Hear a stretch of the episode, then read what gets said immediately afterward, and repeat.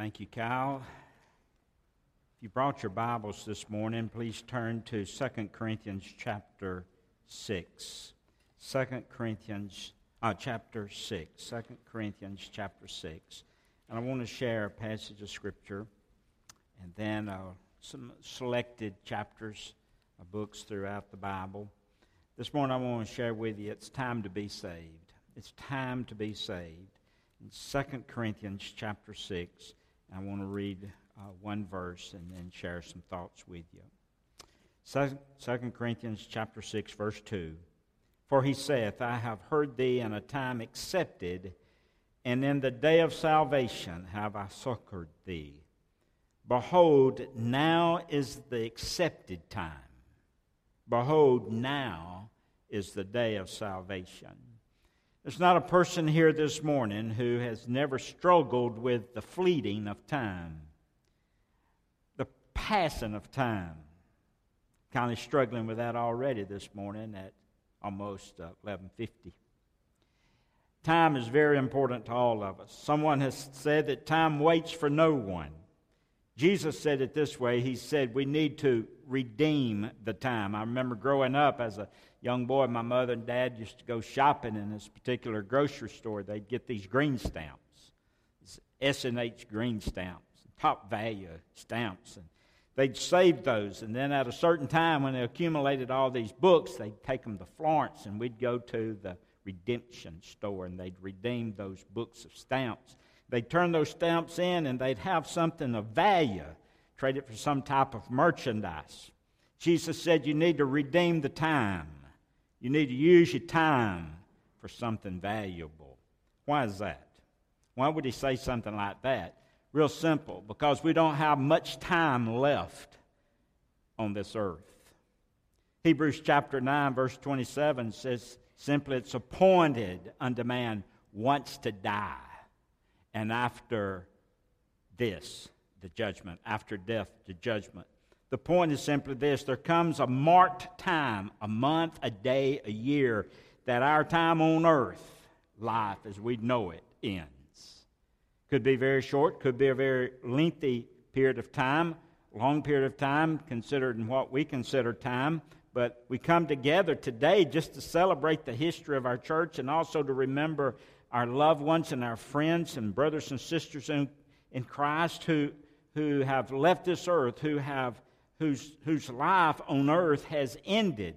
Hebrews 9, verse 27, has been fulfilled in their life. It's appointed unto man once to die. And after this, after death, the judgment. So they kept their appointed time. We're looking for that time in our life. And so, first of all, time is fleeting. Time is fleeting. Time is passing. But secondly, life is getting shorter. In regards to that, life is getting shorter. The Bible says in James verse uh, chapter 4, verse 14, that life is really like a vapor, whereas you know not what you shall be on tomorrow, for what is your life? And he says it's even as a vapor. It appeareth for a little while and then it vanishes away, kind of like steam coming up co- off of a cup of coffee. And it comes up and then it just vanishes away. He says that's what life is. Also, we're told that life is just like water poured upon the ground. You know, we had a lot of rain this this week, and you go out and there's puddles of water, and all of a sudden you come back and it's gone. And that's the way life is here. Momentarily, it's gone. Bible says it's kind of like a flower that grows in a field. It comes up, it's pretty, and one day it's cut down and it's gone. And so time is fleeting and life is getting shorter. And that means when that happens, that eternity is nearer. Eternity is nearer than we think. The point is, man doesn't live on earth forever. You can look at the cemetery and come to that conclusion. You can see a funeral procession and see, or come to that conclusion. So man doesn't live forever, but I believe that some people think they're going to live on earth forever. You say, Brother Sammy, not me. I mean, I don't think that. Really? You don't think that? I don't see many, or I see plenty today, people planning like tomorrow's going to come. Very few are planning that eternity is near. I believe some people think they're going to live on earth forever and forever. They're planning and they're planning for earth and they're not planning for eternity. A rich farmer kind of had this philosophy in Luke chapter 12. Luke chapter 12, Jesus tells in Luke 12, verse uh, 16, he says this, and he spake a parable unto them. So he tells a story. He tells a parable. Luke 12, verse 16, saying, The ground of a certain rich man brought forth plentiful, and he thought within himself, he's talking to himself, he thought within himself, What shall I do? Because I have no room where to bestow my fruits. He'd really been blessed. And he said, This will I do. I'll pull down my barns, I'll build greater and greater barns, and, and there I'll bestow all of my fruits and my goods. And I will say to my soul, Soul, thou hast much goods laid up for many years. Take thine ease, eat, drink, and be merry. For God said unto him, Thy fool, this night thy soul shall be required of thee. Then whose shall those things be which thou hast provided? So this rich farmer, he had all of his barns full. He was going to live on earth. Had his barns full for earth, but his soul was empty for God and the things of God. And so that night, he heard a voice. And the voice says, Thy food. Literally, it says, Fool. Tonight, your soul will be required of thee. The original really says this Fool, tonight, uh, fool, these things have required your soul. So God gave, and He gives you, and He gives me time to prepare for eternity, not earth. You know what you have time for? Well, I got time to make a living. I got time to, to spend with my family. God gives us time to prepare for eternity. That's why we have time. That's what time is for. That's the only thing really time is good for, is to prepare for eternity. So the question is, where is eternity? Well, eternity is that unlimited existence of mankind after death in a place called heaven or earth an, an unlimited existence of mankind after death in a place called heaven or a place called hell. Excuse me, place called hell.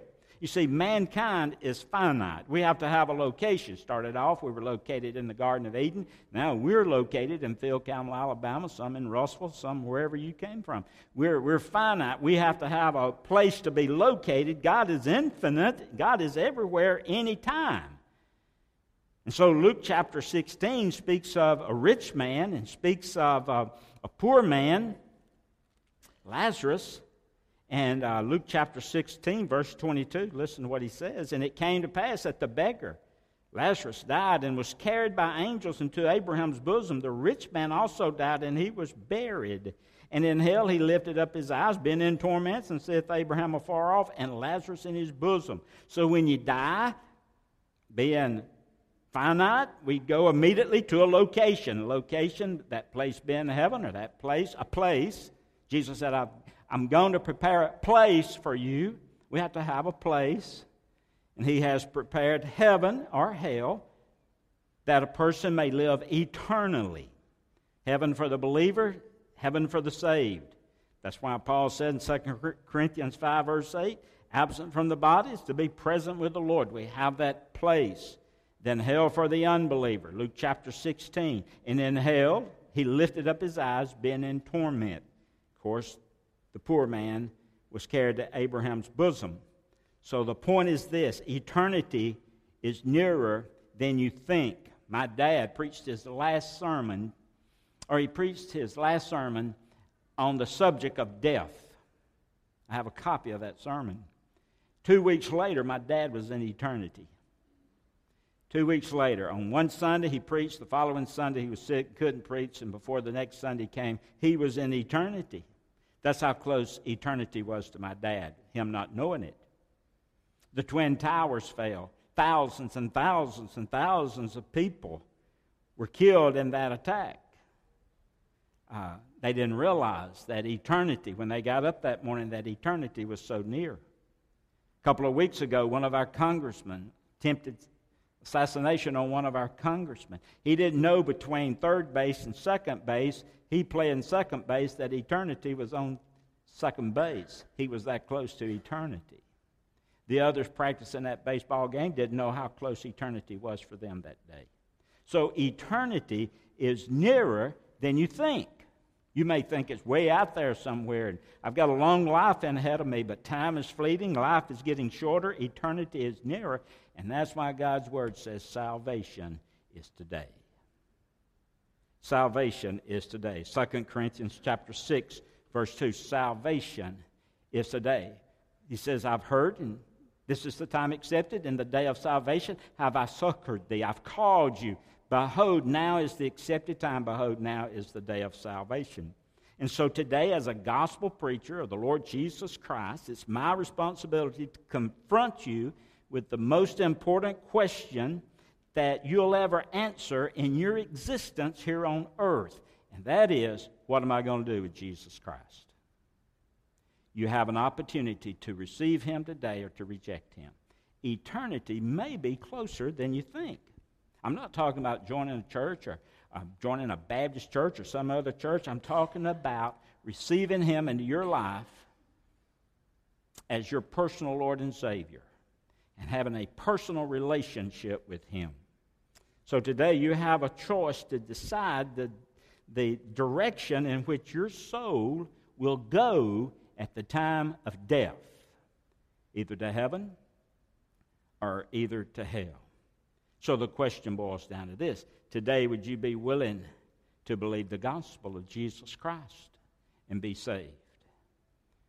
Would you be willing first to admit that you're a sinner and that you cannot save yourself?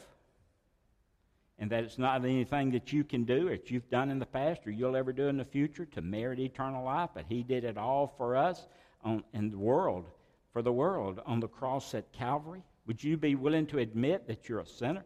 Before you'll ever go to heaven, you have to admit that you're bad. And you have to admit that you're a sinner.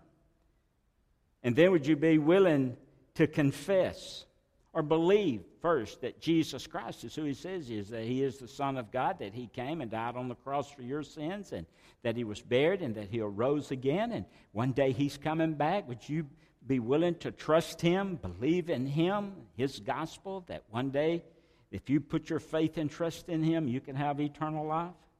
Would you be willing to turn from your sin and confess Him as your Lord? You know, that's why the Bible says in Romans 10, verse 9 and 10, just simply says, If thou shalt confess with thy mouth the Lord Jesus, and shalt believe in thy heart that God has raised him from the dead, thou shalt be saved. For with the heart man believeth unto righteousness, but with the mouth confession is made unto salvation. Confessing what? Confessing that Jesus Christ is the Lord and Savior of my life. He's the Lord, He's the boss. You see, if you're your own boss today, you're either lost or you're backslidden. You don't make Jesus your Lord, you receive Him. He's already Lord. You receive Him as Lord over your life. Now, listen, as a politician would say, let, let, let me make this very clear. Let's be clear now, all right? 2 Corinthians 5, verse 17 says this If any man be in Christ, he's a new creature. Old things have passed away. Behold, all things become new. And so, one way that you know that you've been saved is your life's been changed. If your life has never been changed, you say, Well, I went to church and I prayed a prayer one time. If your life has never been changed, you've never been saved. He changes your life. If there's been no change in your life, then there's been no change in your heart. And with your heart, confession is made unto salvation. Confessing that Jesus Christ is my Lord and my Savior. It's time to be saved. The Bible says today is the day of salvation. I don't know your spiritual condition, but if you're a guest here this morning, if you've never trusted Jesus Christ, would you be willing to humble your heart and say during this invitation hymn, Brother Sammy, I want Christ to come into my life and save me. And after everybody leaves, we'll just have a visit together. We'll, have, we'll spend some time together. But I'm going to tell you what, friend, time is fleeting, life is getting shorter, eternity is nearer than you think, salvation is today. I was talking to Brother Ralph some weeks back, and I said, You know, Ralph, I believe you're going to make it to a 100 we were talking. I said, I, I believe you're going to make it to 100. This is what he said. He said, I don't know, Brother Sammy. He said, I, I'm, a, I'm a ticking time bomb.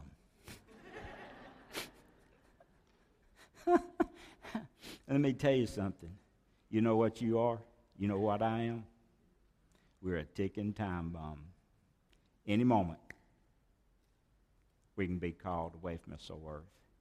And we'll be sent to the location that we've chosen, our choice. To deny Christ, going to a place, finite. Got to have a place. Going to a place called hell. Trust in Christ, going to a place called heaven. Man, if we never meet again, thank you, Kyle, for singing that song. If we never meet again this side of heaven, I'll meet you over on the beautiful shore. My goodness, what a what what something to think about and to praise God for if you've trusted Christ. Come today. If you're not attending church anywhere and you're here today, come unite with this church. We're going to give you an opportunity, just as you are, to come and receive Christ today. Any other decision you have, you come. And let's uh, listen, if you would. Uh, let's stand.